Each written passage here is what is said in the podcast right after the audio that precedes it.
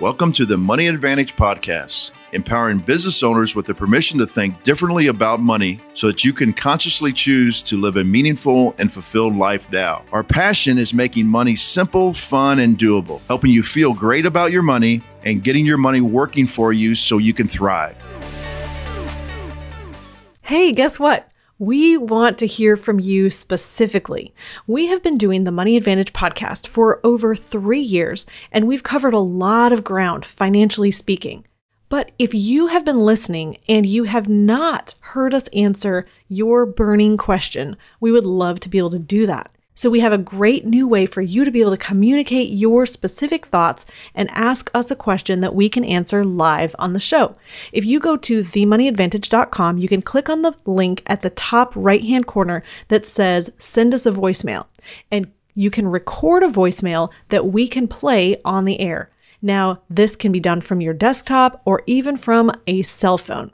It's literally so simple, and it's a way for you to be able to share your thoughts with us so that we can give the most specific, clarifying answers to you because that really energizes us. All right. Good afternoon. Welcome back to the Money Advantage podcast. I'm your host, Rachel Marshall, with you today. I've got my host, my co-host, Bruce Wehner, and a special guest. We have Doug Lodmell with us today. We're going to have another fabulous conversation. And if you have noticed, we've actually had us this is our second conversation for the day.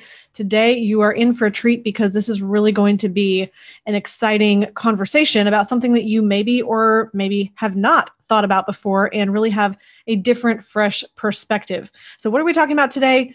Asset protection and why it's important to you how to do it what type of risks you need to be aware of. And we have somebody here who is very well able to speak to this particular topic because he is a um, he's one of the nation's leading asset protection experts, and he's the owner of Lodmell and Lodmell. So, Doug, thank you for joining us on the show today. My pleasure, Rachel. Great to be here. Awesome. Well, before I kick off with a little bit of an introduction for you, Bruce, I want to bring you into the show as well and get your thoughts as we kind of kick off this new topic today. Well, you know, we we talk to our, especially our business net uh, business owners and high net worth professionals about um, you know, they have gotten to a point where they have built some wealth and uh, continuing to build wealth is important through their cash flowing assets. But more, more, more important than that, I always tell them is you're wealthy now. Let's keep you wealthy. and one of the biggest uh, determiners of that, uh, when people have their wealth come crashing down, is because they ha- they don't have their assets protected well enough. And um, unlike many countries, we are a very litigious society here in the United States. And so you can do some relatively simple things. I hope uh, Doug uh, agrees with, with me. Relatively simple things that can mitigate the kind of risks that you you have when you have wealth, because people don't they don't sue poor people. They they sue people that have money. Good point. yes, and Bruce, I thank you for that perspective. And and so let's just talk a little bit about Doug and what he does, and then we're going to hear straight from your perspective and, and your story as well. But I know that you're the managing partner of Lodmell and Lodmell, one of the nation's leading asset protection law firms. I realize that you're originally from Switzerland, so we'd love to hear about that, and that from an early age that you really um, showed yourself to be a very bright mind, and specifically by taking really complicated subjects and making them very simple. And I think that's just a unique, amazing gift to be able to do that in any field, and specifically in law, because I think that can be very complicated and boring and have the eye roll for most people when you start talking about anything that's legal. So, very right. interesting. Then you've done a lot of work with tax and you are now a law firm responsible for protecting over 4 billion in client assets and that definitely says a lot.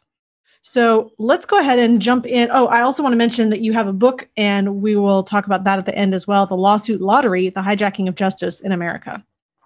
So doug can you tell us in your own words kind of what brought you into this field in the first place? Kind of where did you get your start in law and asset protection um, wow, that's a question not, not too many people ask. That's interesting. Um, so what actually happened is my father's an attorney, and he was he was the kind of attorney that did a lot of real estate syndications in the 80s in Arizona. So um, he really wasn't practicing law. He was setting up deals. They were buying raw land, familiar with Arizona down in Chandler, way down where there was just, you know, buy by the acre, hold it for 10 or 20 years and then sell by the foot. Um, and in 19, in the mid 80s, we had the S&L crisis and it was particularly focused here in Arizona and it just crashed everything. And so a lot of his investors, they, and they used a, a limited partnership back then, and they still use those today to set up syndications. So a lot of the partners were wealthy doctors and other people that he worked with um, had financial, personal financial crisis. Some of them went bankrupt. Um, and when the banks came and they said, "Hey, the doctor has five hundred thousand dollars invested in, in your limited partnership. Um, we'd like that because he owes us five hundred thousand my father, as the general partner, said, "Sorry, you can't get that. Um, you can't come in. You can't foreclose on the asset. This is a long-term asset. It's it's being held. It's not ripe. We might sell it in 20 years." And the creditor said, "But we don't want our money in 20 years. We want it now." And and and that gave his clients, who were the investors in those limited partnerships, great leverage. And he watched them settle case after case, mostly with banks, um, because the banks weren't interested in waiting around for 20 years. And um, this caused him back in the 80s to say, hey, wait, that was asset protection. I just watched my clients protect assets when they owed the money. And so he started doing research, and that led him down the road to um, really understanding asset protection um, using traveling offshore, understanding the new laws that were cropping up in the offshore jurisdictions, the Cook Islands and Belize, um, that allowed for specific trusts to be created just for asset protection purposes. So he was really one of the uh, one of the the the four most thinkers in the area of asset protection. And so how I got into it is I followed his footsteps. Um, I went to law school and um, and and uh, joined him, and that's why it's Lodmell Lodmell. It's my father and myself. Um, oh, that's, so, that's yeah, excellent. yeah. So does he still practice as well? He does not. He has retired. He's living in Lisbon, Portugal uh, on the beach, um, in, you know, which is uh, where my brother lives. So he's uh, he, he's still on our weekly calls, though. He still loves to hear what's going on with the business. But uh, I've been running the firm for the past twenty years. Oh wow, that's great. Okay. Wow, and what an interesting story as well. It sounds like you definitely had a lot of knowledge and exposure to an interesting field with just a, a really enlightening perspective growing up that led you into this this field. So, um, so asset protection what is that? What would you yeah. classify as asset protection? Yeah that that's the $64000 question right? I mean what is it? So um, uh, you know bruce you said people don't support people. That's asset protection. Don't have any assets you are asset nothing nothing you need to do right? Um, the, the, um, having an asset that is exempt from creditors is asset protection. So in texas you can have a home worth $15 million and have a hundred million dollars of debt and they can't touch your home because there's a homestead exemption in Texas that's unlimited. Same as in mm-hmm. Florida, and believe it or not, a whole bunch of other states have changed their homestead exemption to be unlimited as well. It's an attractive thing that that that would cause you to want to consider moving to that state. Um, that's asset protection, an exempt asset. Um, the law has other exempt assets in it, and part of what I do when someone calls and we go over their assets is I tell them what they have that's already protected. A lot of people have a lot of money in their retirement plans. Their ERISA plans, their 401ks, their defined benefit plans. That's all asset protected because under ERISA, which is a federal statute, the U.S. government said, "Hey, we don't want people um, losing their retirement funds uh, from lawsuits because that puts the burden back on us. So let's protect that." Um, and there, every state has their own list of exempt assets. So there's federally exempt assets, and then there's state exempt assets. So step one is figure out what you have that's already protected. Then there's usually a delta. There's usually something that, okay, what about my $400,000 in my E-Trade account? Is that asset protected in, sitting in my name? Well, now that is not. And that's where I come in because at that point, we start using specific asset protection tools I mentioned that my dad uh, used a limited partnership for syndications, not for asset protection, but that it worked for asset protection. The reason it worked is because a limited partnership is is a, a charging order protection entity. I call that a COP entity. Um, it actually protects assets because the creditor cannot foreclose on the limited partnership and get the underlying asset. All they can get is a charge which you can kind of think of that as a lien against the, the debtor's interest in that limited partnership. LLCs are the same way. LLCs have charging order protection. So, so those are the things that we start looking at, and and ultimately, depending on the client's asset, you know, we build up from LLCs to holding companies to the asset protection trust if it's appropriate.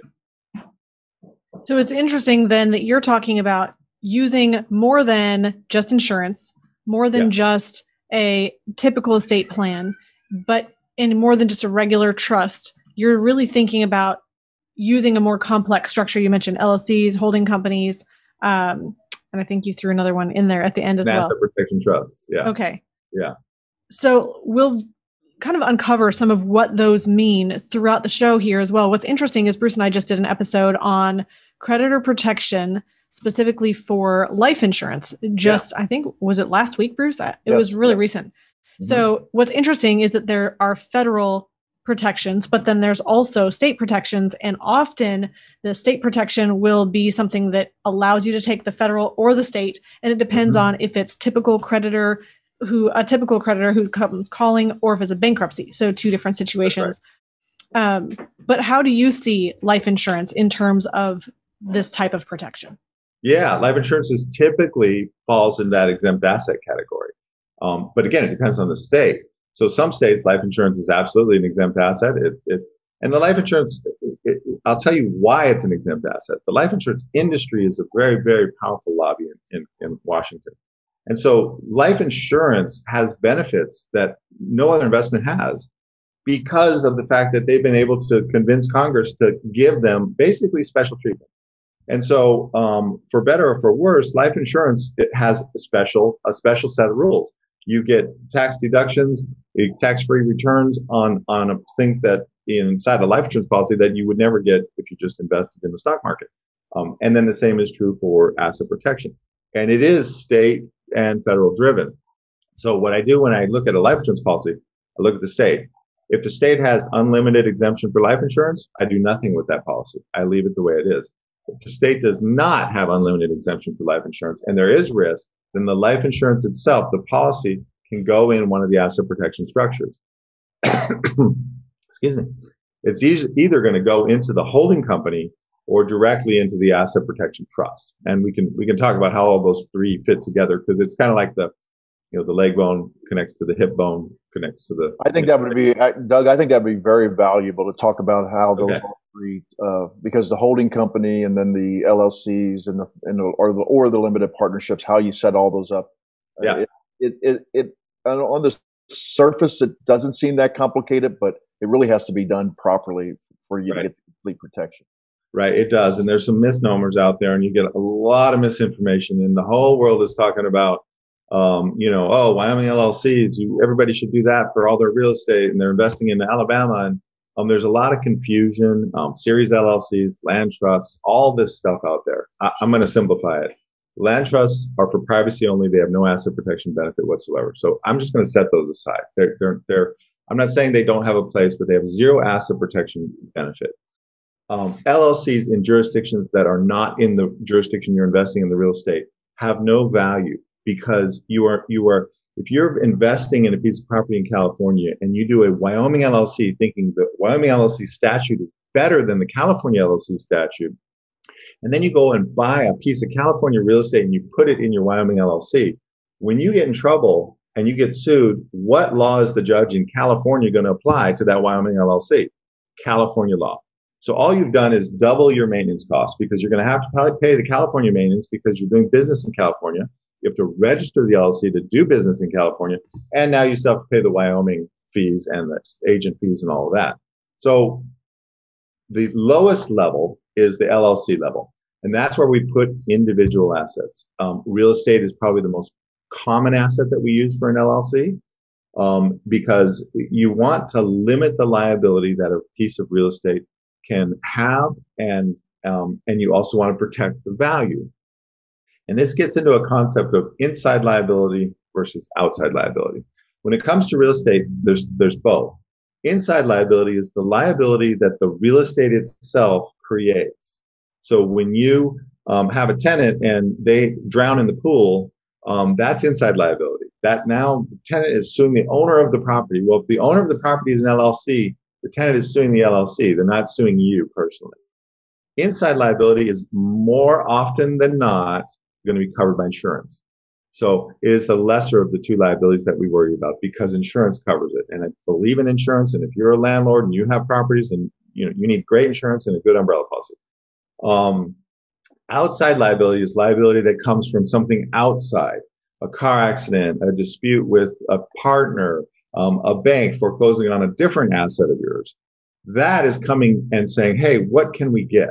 That's the situation I described with my father back in the 80s when his partners had other creditor problems and they were coming to try to get the limited partnership interest that they still had.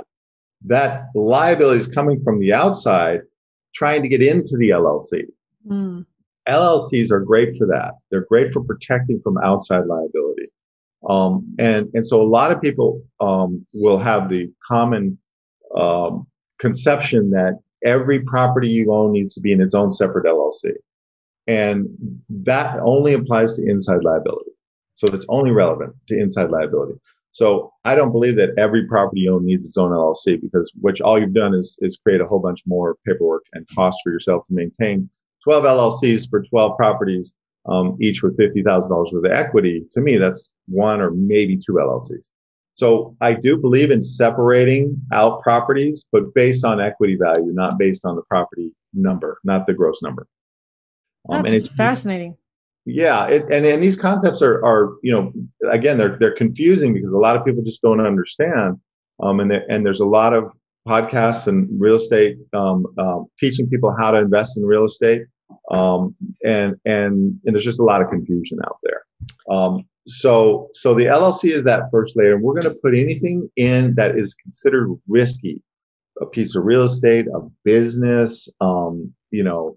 Um, some people have cars that are so valuable that we want to actually protect them, so we put those in LLC. Certainly, if you have an airplane or a boat, anything like that would go in an LLC, and that would be your base layer. So if we're drawing a pyramid, that would be at the bottom of the pyramid. And let's just, in our example, say we have five LLCs um, three for real estate, uh, one for an airplane, and uh, one for a, a, separate business that that the client runs.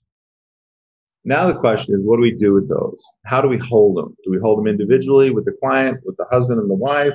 Do we make the kids? And this gets into another conception that a lot of people have, which is what's the difference between a single member LLC and a multi-member LLC? The, the conventional wisdom out there is that you should not do single member LLCs because they are disregarded and they won't protect your assets. Well, that's not necessarily true. They are disregarded. They are disregarded as tax entities.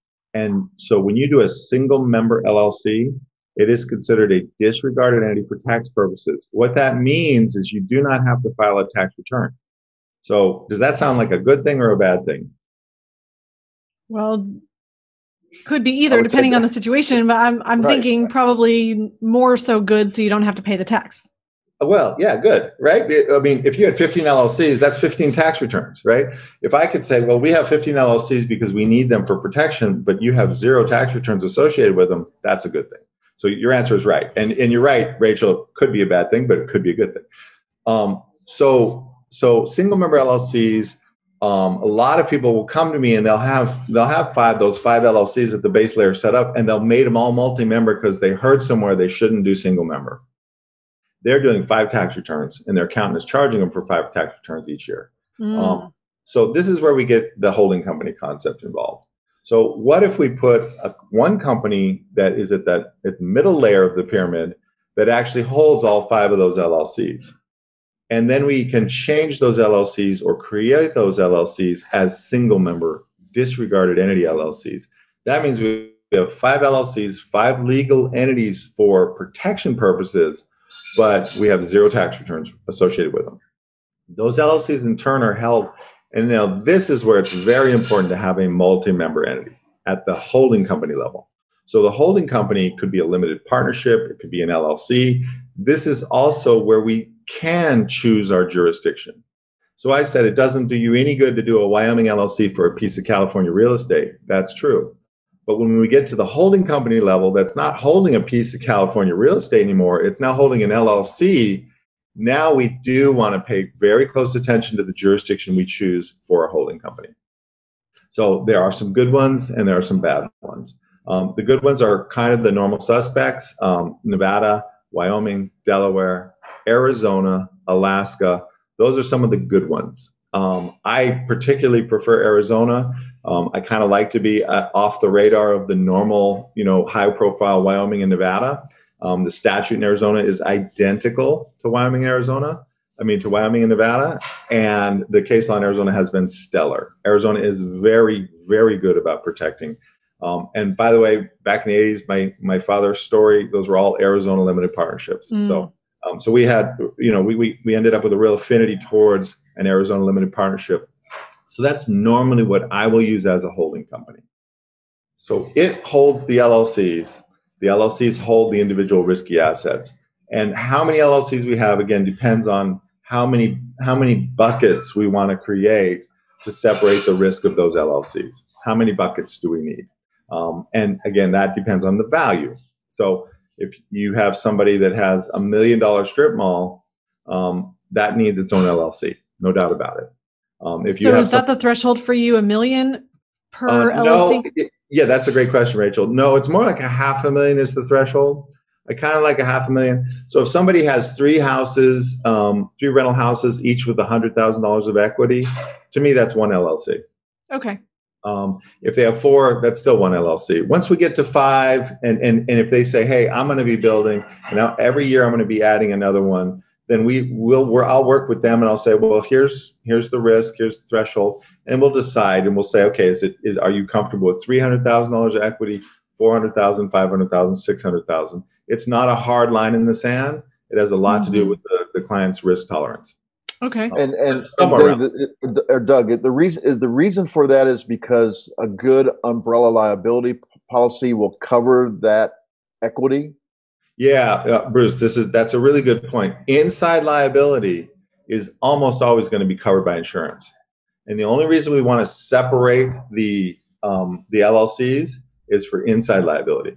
So if I have ten million dollars of value in ten LLCs and um, or or I have ten million dollars worth of value in one LLC, and we have an outside creditor coming in. It doesn't matter whether it's one LLC or ten LLCs. The outside liability is going to be protected the same. But if we have a mold claim inside of one of those LLCs, that is like I had a client actually. He had three million dollar properties in one. Actually, he had them in the three series LLCs in California. California doesn't recognize series LLCs. He thought he had done the right thing. He went to his attorney. He had a mold claim that was going to be a $5 million claim, and he only had a million dollars of insurance. He thought, well, okay, so only the one property is at risk. Uh, the attorney told him, no, California doesn't recognize series LLCs. They're going to consider these all in one LLC. So he had wow. $3 million worth of equity in one LLC and a $5 million claim. That was a problem right? So yeah. that's that's why and but that was inside liability. That was mold inside the property that exceeded his insurance. Uh, to your point bruce if he had had a $5 million umbrella policy even that would have been covered. So I, I'm, I'm a strong believer in umbrella policies. They're super so cheap. Yes. And and and i mean why would you not for $1200 a year want an extra $5 million of coverage? I mean yes. yeah. Yes and honestly umbrella is one of those almost I mean, it's almost a no brainer to get as much yeah. liability coverage as you can get. And for somebody who maybe even doesn't have that many assets, a $2 million liability policy is something that they would provide to you. And that's somewhere in maybe, I don't know, the $300 range or so. So exactly right. Almost nothing. Now, now here's, there's one misconception about umbrella liability policies that, I think is important to understand.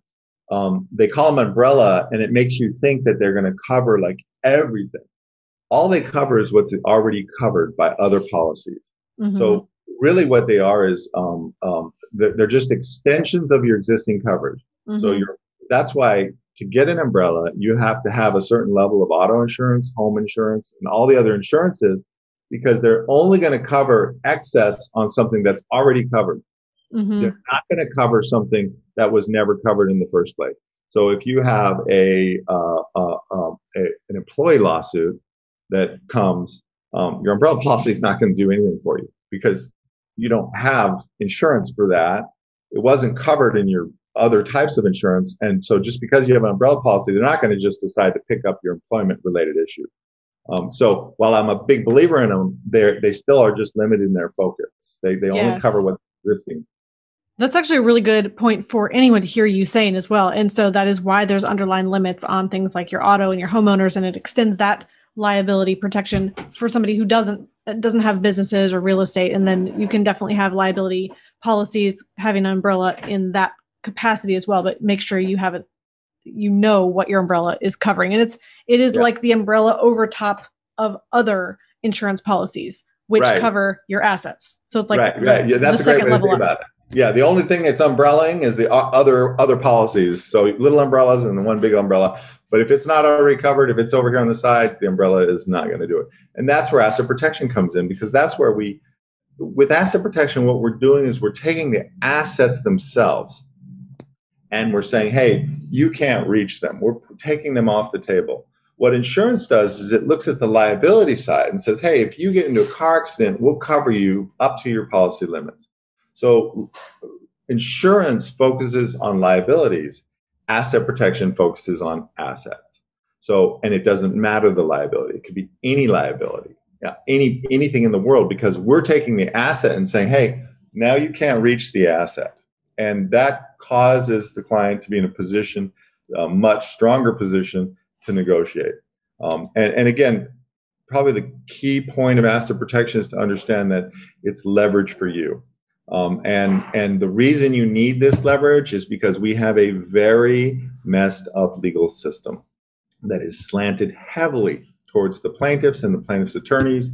Um, it is a massive industry with literally trillions of dollars going through it, and um, and and 80% of that money goes to the attorneys and all the participants inside, and not to the to the to the injured parties, so to speak.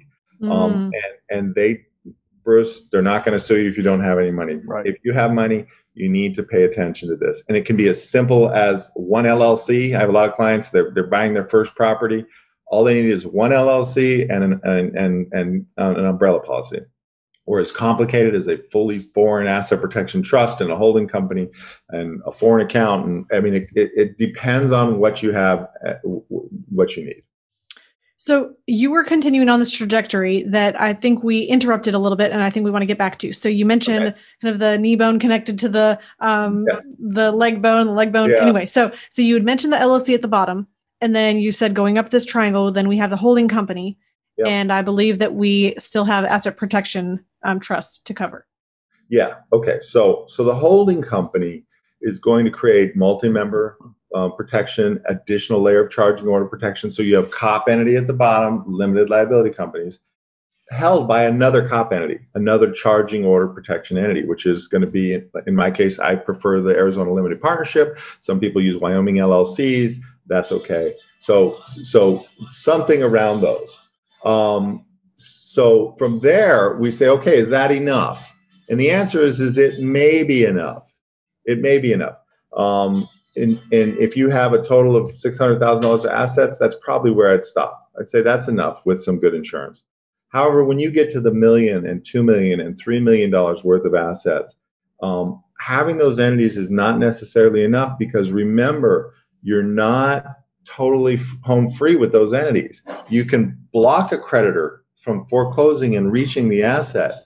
What you cannot do is is eliminate the creditor they can still get that lien or that charge against your holding mm-hmm. company. So if you want to eliminate the creditor, you have to have one more tool, and that's called an asset protection trust. And what an asset protection trust is, is it's a trust that is set up with special provisions which allow the trust to um, to ensure that there are no creditors that can reach the assets of the trust.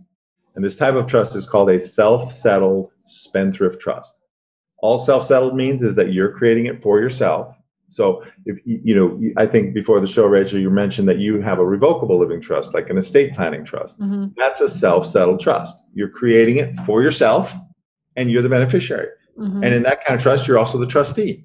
So in a self-settled trust that's great. Um, what that trust is not is a spendthrift trust. And what a spendthrift trust is a trust that has special provisions in it which say hey, if these kind of people are trying to reach the assets of the trust, trustee is is is commanded is in the document and under the law if you set it up right to not distribute the assets of the trust. And who are those people? Creditors.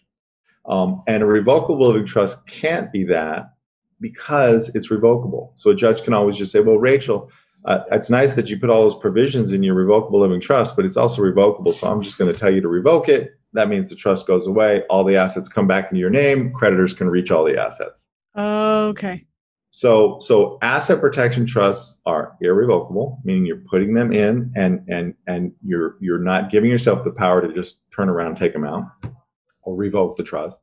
Um, and they're set up with very strong spendthrift provisions. So this is where it starts to get a little complicated, especially as a consumer trying to understand this world. Um, but I'm going to simplify it. There's two ways to do it. There's three ways to do it. You can do it offshore and this was the first way. 1984, the Cook Islands was the first jurisdiction that drafted an actual statute which allowed for a self settled spendthrift trust, not just a self settled trust, but one that had those all powerful creditor protections. So, so 1984, the Cook Islands created that statute. People started going down there and using that statute, creating these trusts. A lot of US attorneys at the time um, said this isn't going to work. The U.S. is totally against this. It's against public policy. These are going to just get broken. Um, that's exactly what didn't happen. They didn't get broken. They worked. Um, finally, Alaska in 1989 said, well, gosh, not only are they working, but uh, these jurisdictions, of which there's now about two dozen offshore, um, are getting all this business. Why don't we get it? I mean, we're used, we're in the asset protection industry already. You know, we already do LLCs and limited partnerships. Why don't we create a statute. So they did.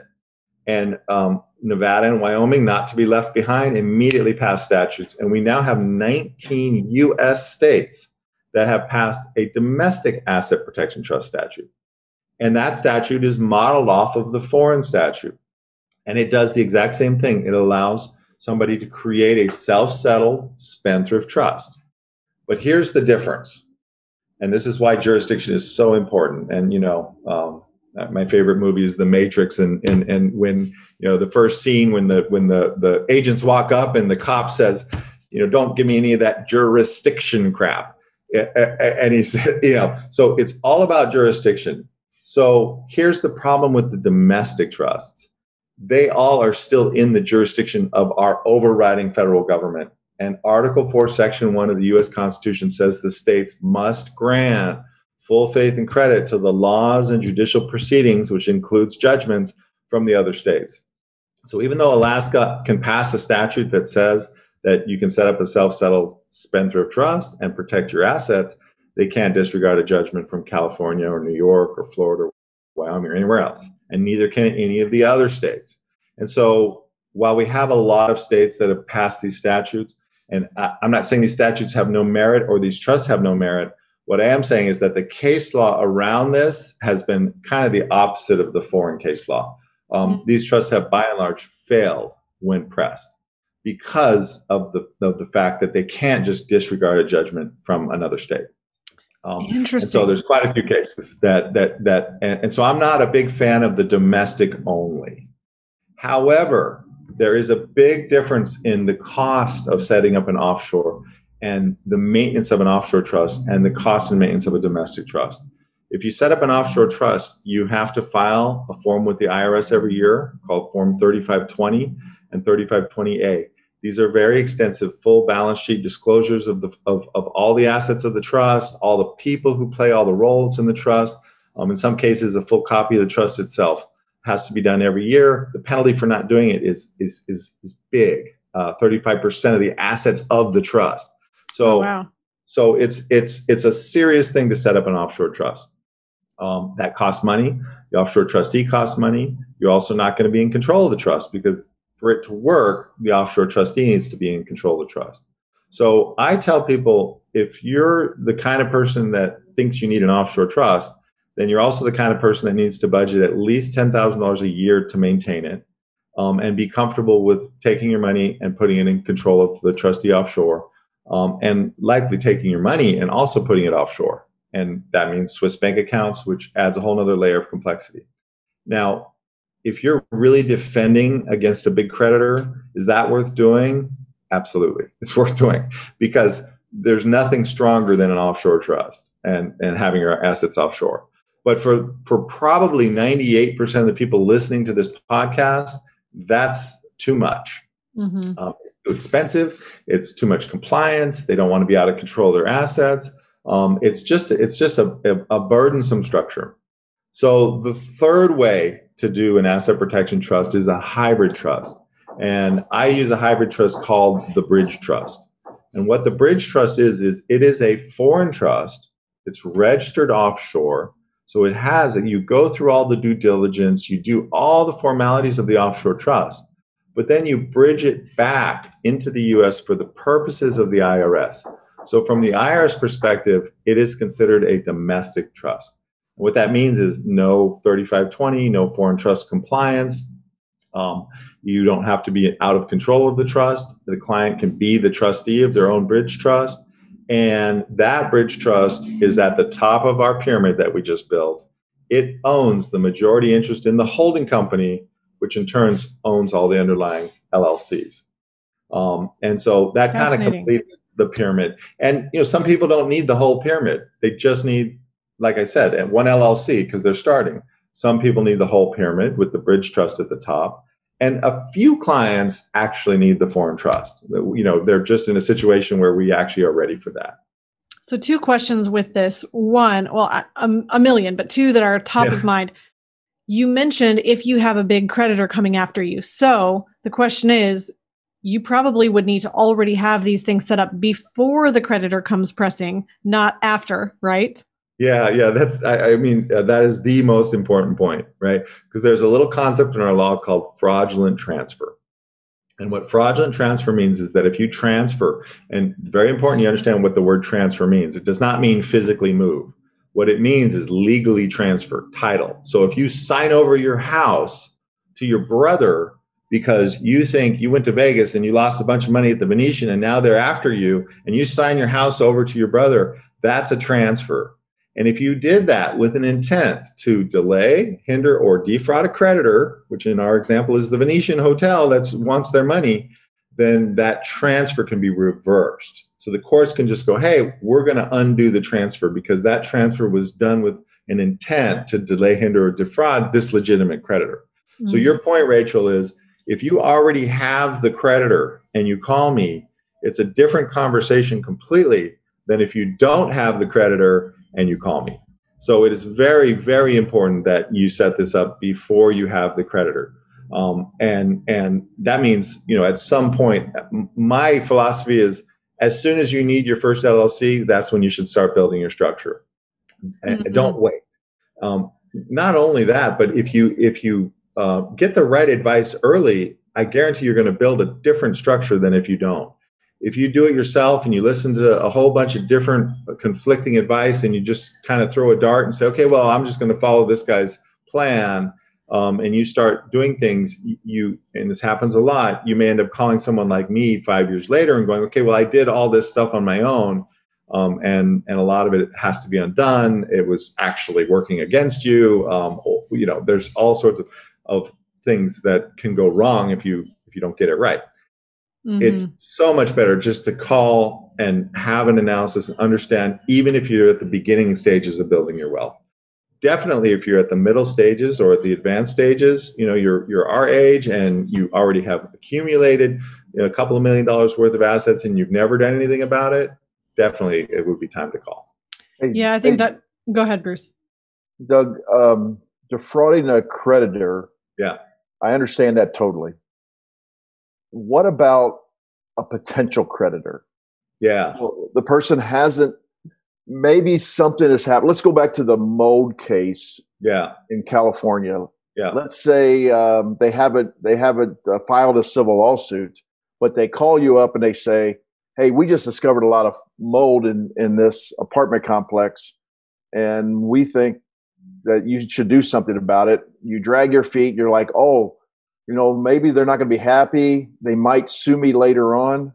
Is it actual the the file of the lawsuit or the actual event? Okay, Bruce, that is a fantastic, fantastic question. Um, it, uh, uh when you look at fraudulent transfer, it's the intent of the transfer. So it, it doesn't matter if the events occurred or it is going to occur. If the court can prove that you made the transfer to delay, hinder, defraud the creditor, um, that's enough. So if you, if even though you haven't been sued yet, if it's already happened and and you think you're going to get sued, and because you think you're going to get sued, you make the transfer, it's going to be considered a fraudulent transfer. Um, so there's not a, you know, definitely there's a bright line in the sand of once you've been sued, then it's very obvious. But but even when the incident has occurred, so um, but but here's another really important point. It does not mean, and a lot of people call me and say, yeah, I talked to an attorney. Um, I had an employee walk out of my office, and as he walked out the door, he said, "You're you haven't heard the last of me. I'm going to sue you, you know, into into the ground." Um, and I, I, called my local attorney and they said, oh, well, you, you're on notice. That's it. You can't do anything. Um, that's not necessarily true at all. So just because something has happened or threatened to have happened, or even if you've already been sued, there are things that can be done. So it, it, it it's, um, I would still encourage anybody at any stage to call and say, okay, you know, is there anything that can be done? Um, in some cases, there's exemption planning that can be done. So if we can go back to the concept we brought up in the very beginning, which is those exempt assets, that's different than asset protection. And exempt assets don't necessarily have the same fraudulent uh, transfer requirements. In other words, you could put assets into an exempt asset status for the purpose of retirement even after a lawsuit has occurred and it may not be deemed a fraudulent transfer. Whereas if you put them in a foreign asset protection trust, it may be deemed a fraudulent transfer.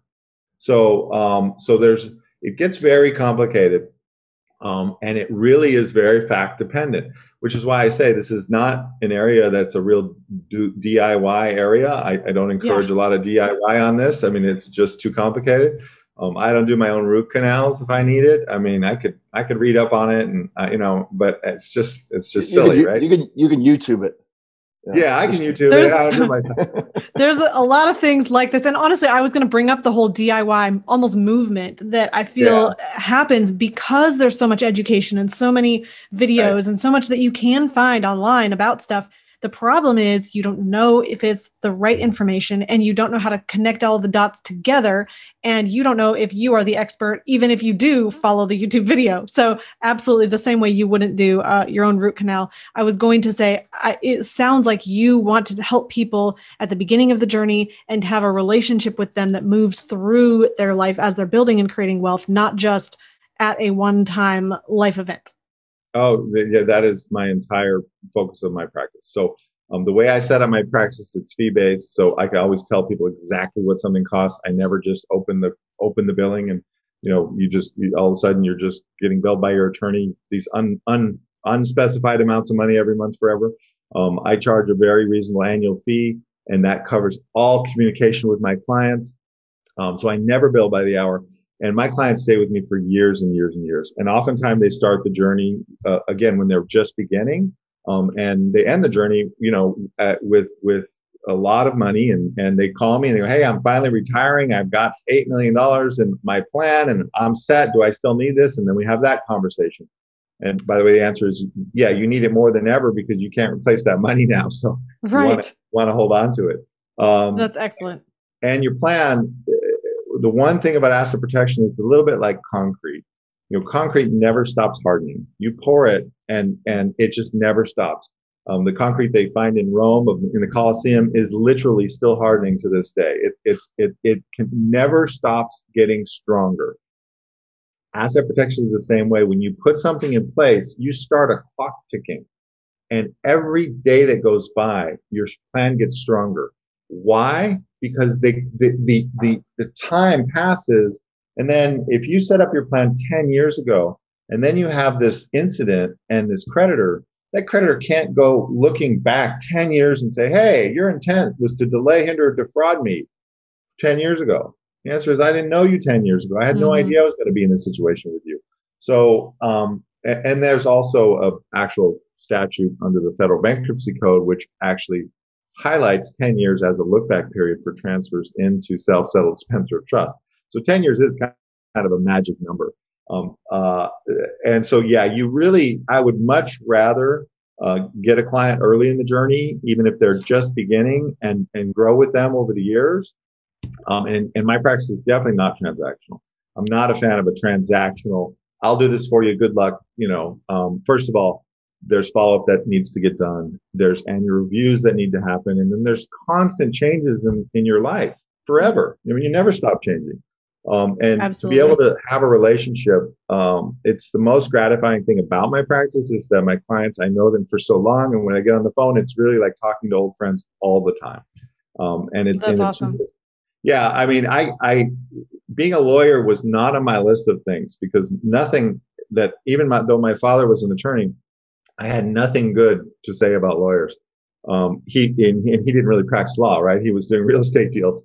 Um, and and so but what i've learned is that one my conception was completely wrong most lawyers are really fantastic people um, and then this area of law is actually an area of law which encourages a, a type of relationship with your client that is very very supportive i mean i'm really there to support them and i appreciate them a great deal and they appreciate me and, and it, it causes long-term relationship i think the same is true with everybody important in your life um, I wouldn't buy insurance without a lot of advice. Mm-hmm. I don't mm-hmm. I am not unsophisticated and insurance is complicated.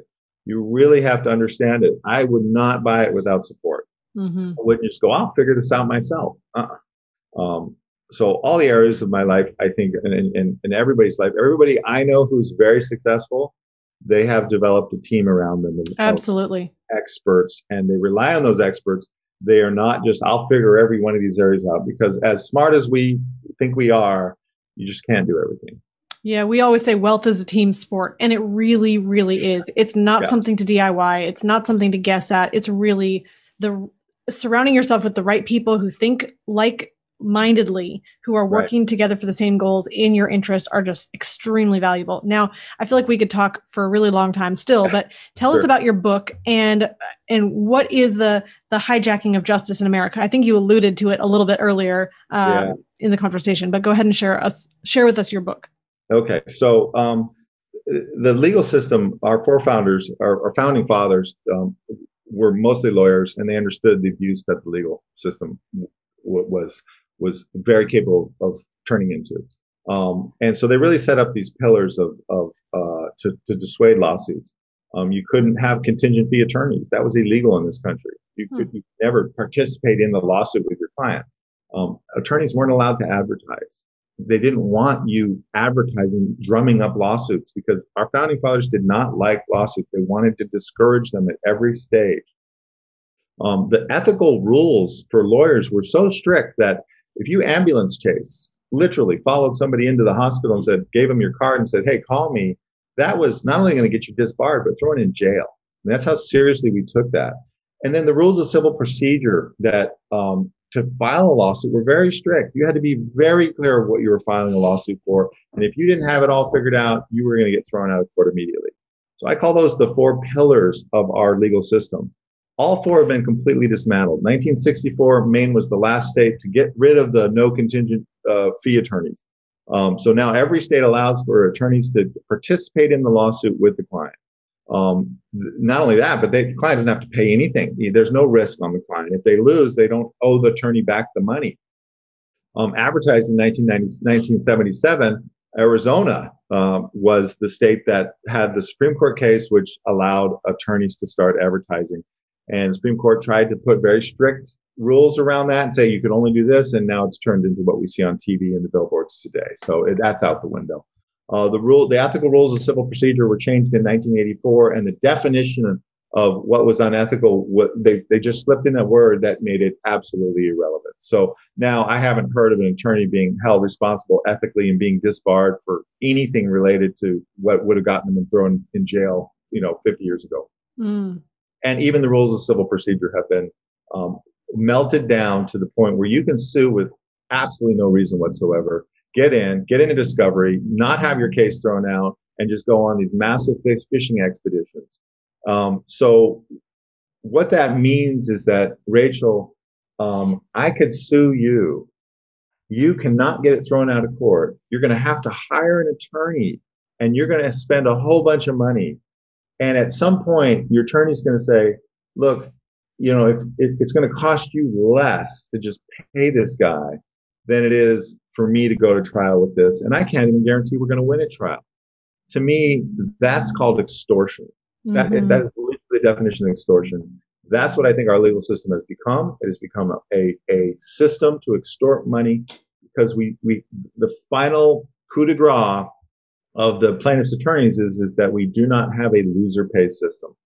Every other developed legal system in the world, if you go to Europe, if I sue you and you run up $100,000 of legal bills and you win, I got to write you a check for $100,000 because I got to make you whole from when we started because you won. In the US, we don't do that. So if you run up $100,000 of legal bills and then you end up winning, you're still out the 100,000. And it's that one little piece that allows the lawyers to use our system to extort assets, extort money. Um, so, so you have people suing all the time for, for very questionable reasons that are um, not ethical and, and, uh, um, um just extorting money because it's just easier to pay, pay you off than to go through the next two or three years of depositions and trial. And that's what the book's about. Wow. So I, what I, is? Oh, go ahead, Bruce. I experienced this. Uh, I I got a visceral reaction um, yeah, yeah. Doug, on this because I experienced this probably in 2003 or four. I I was in California. I owned a I owned a auto auto repair place in California, and I got a phone call one day, and this guy said, you know, we are law, the law firm of X, Y, and Z and we have discovered that there is runoff into the sewer system in, in the San Diego County, and we are going to uh, do a, a, lawsuit, and we're going to bring everybody that owns auto repair places into this lawsuit, and we want to make you aware of it. However, if you pay us twenty five hundred dollars today, we will exempt you from the lawsuit. Right. And straight up extortion. That's exactly what it is, or what it straight was. Um, I uh, luckily uh, was a you know um, a little uh, experienced with this, and I just told him, "Go ahead and put me in a lawsuit." Put me in a lawsuit, yeah. Yeah, so I'll, be, I'll be fine with that. Yeah. Well, you know what's happening today is that lawyers are usually using Google Earth. They're not even bothering to go out of their office. They're they're Google Earthing your business, and they're seeing if they have you have a ramp for ADA compliance, America with Disabilities Act compliance, and they're suing you from a Google Earth saying you're out of ADA compliance. Da da da da da. Da I mean, it, it's it's just a out of control system. It could be changed in an instant with just put loser pay in. That's it. That was going to be that was going to be my my next, which is almost a comment. Um, the reason it's not going to change in, in a second, though, is the legislatures are normally do have law backgrounds or are lawyers themselves that get into these, and you know, it's kind of the an old boys network. It's like well, well the trial attorneys, the, the trial attorneys um, uh, give money equally to both sides. So there's there's not really any um, oh if the, you know one party gets into power where this is going to change. No, they they give money to both sides to make sure this doesn't change. Uh, tort reform has had a very difficult time passing. There are some states with some limited tort reform. Um, mostly states where the doctors literally said, "We're moving out. You guys can just go without doctors because if you're going to sue us out of existence, why would we?" So, so in some limited instances, they put tort reform around medical just so they could keep their doctors. That's how bad the lawyers were. Uh, if you remember back in the 80s, um, every manufacturer of airplanes, Piper, Cessna, Beechcraft, they all quit making airplanes. And the reason they did is because they were being sued out of existence for manufacturer defects on planes that were 40 years old that clearly had no defect. Um, but this is the problem with leaving the lawyers in control of everything. And Congress had to come in and pass legislation to get them to start making airplanes again and not be out of business. So, um, unfortunately, the little guy has very little leverage. You don't have anybody in Congress that can lobby for you. To me, what asset protection is, is it's the counterbalance. It's leveling the playing field. You're just saying, hey, okay, if you already have a system that is so slanted in your favor, so likely for you to win, why don't I just give myself a little counterweight here and make my assets unavailable to you. So at least when you take and, and try to suck me into that system, which is which is slanted in your favor, I can say, okay, but guess what? It's going to be real hard for you to collect on this. Um, and so it's it's a counterbalance. It's it's not shouldn't be used to make you feel like you have a license to go out and do stupid things. Um, it should just be used to balance the the scales, and I think it does a really good job. I know in my experience with my clients, it does an incredible job of balancing that. If they did something wrong, believe me, they're going to end up paying, but they're going to pay a reasonable amount that's reflective of what they did wrong. If they did nothing wrong, then usually they're they're, they're going to get out of it completely because the other side has no leverage. That's just a really, really fascinating big picture view of a problem that probably most people are not necessarily that aware of. We're not walking around thinking, what if I get sued tomorrow? But at the same time, you're saying that this is a really real concern. And the more wealth that you build, the more time and money freedom that you build in your life and put the systems in place so that you are going down that path and that journey, this can become a real problem. And it's not, I just love how you share that at the end. This is not a license to go do bad things. This is for the upstanding person who is doing all the right things to protect themselves against a system that is against them.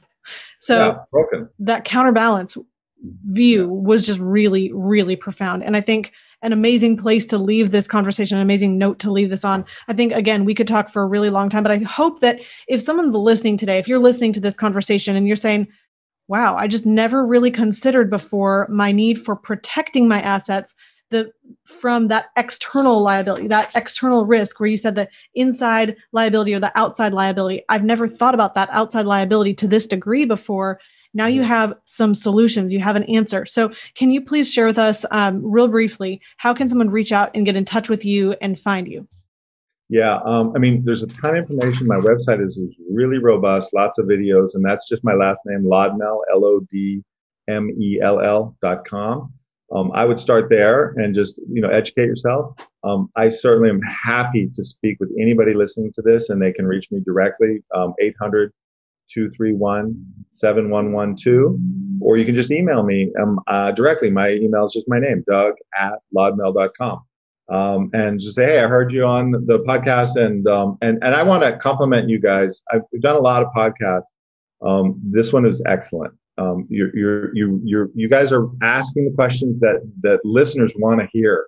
Um, that's not always the case. Um, uh, you guys, but you guys are thinking through and going, okay, what do they want to know? And you're asking the right questions. So I really appreciate that about about this. Thank you for, for doing it that way. I, it, it makes it makes it a lot more enjoyable for me. Well, you were excellent at communicating and sharing your ideas and just the way that you helped connect all the pieces together. I think that it was very obvious and apparent that you are wonderful at making that very complex, gigantic concept small and understandable and broken down into a conceptual way, a framework that makes sense. And I think anyone listening definitely sees a need where they probably were not aware of it before. Yeah. So thank you very much for joining us on the show today. It was my pleasure. Thank you for having me. Awesome. Well, if you are listening, go over to lodmell.com. We'll have the phone number and email address also in the show notes. You can reach out to Doug specifically there. And I know that they have a large team as well to support you with any of your asset protection needs. And remember that there's no too small. You really do want to start as soon as you have the need for that first LLC to really be able to grow with your time and money freedom building journey. Now, that being said, I do want to let you know as well that there will be a, um, a podcast or a show notes on our website at themoneyadvantage.com that will have more details and information about this show today. And then we also have the opportunity for you to be able to reach out to our advisor team, get on our calendar, have an introductory call if you're interested in figuring out how to keep and protect more of the money you make, build wealth and really have more in your control and build cash flow so that you can build time and money freedom. We'd love to be a part of that conversation and that journey. You can do that as well at themoneyadvantage.com. Now, in closing, please remember success leaves clues. So model the successful few and build a life and business that you love. Discover the secret of how to earn a return on the same money in two places at the same time so that you can strengthen your investment returns. We've created a free guide for you that explains the top three things every investor needs their privatized banking system to do. Go to themoneyadvantage.com slash banking, put in your name and primary email address, click the send my free guide button right now, and we'll see you on the inside. Thank you for listening to the Money Advantage podcast. Today's show notes and resources are available for you on themoneyadvantage.com. If you like this episode, make sure you subscribe and leave a review. If you have any questions or desire to speak with a qualified financial professional after listening to today's podcast, we encourage you to reach out to us at hello at themoneyadvantage.com or check us out at themoneyadvantage.com. The opinions and views expressed here are for informational purposes only. This material is educational in nature and should not be deemed as a solicitation of any specific product or service. All investments involve risk and a potential loss of principal. Kalos Capital Incorporated nor Kalos Management Incorporated offer tax or legal advice. Please consult with a tax advisor or attorney for advice regarding the impact on your portfolio. Securities offered through Kalos Capital Incorporated, member FINRA, SIPC, MSRB, and investment advisory services offered through Kalos Management Incorporated, and registered investment advisor both located at 11525 Parkwood Circle, Alpharetta, Georgia. E3 Consultants Group is not an affiliate or subsidiary of Kalos Capital Incorporated or Kalos Management Incorporated.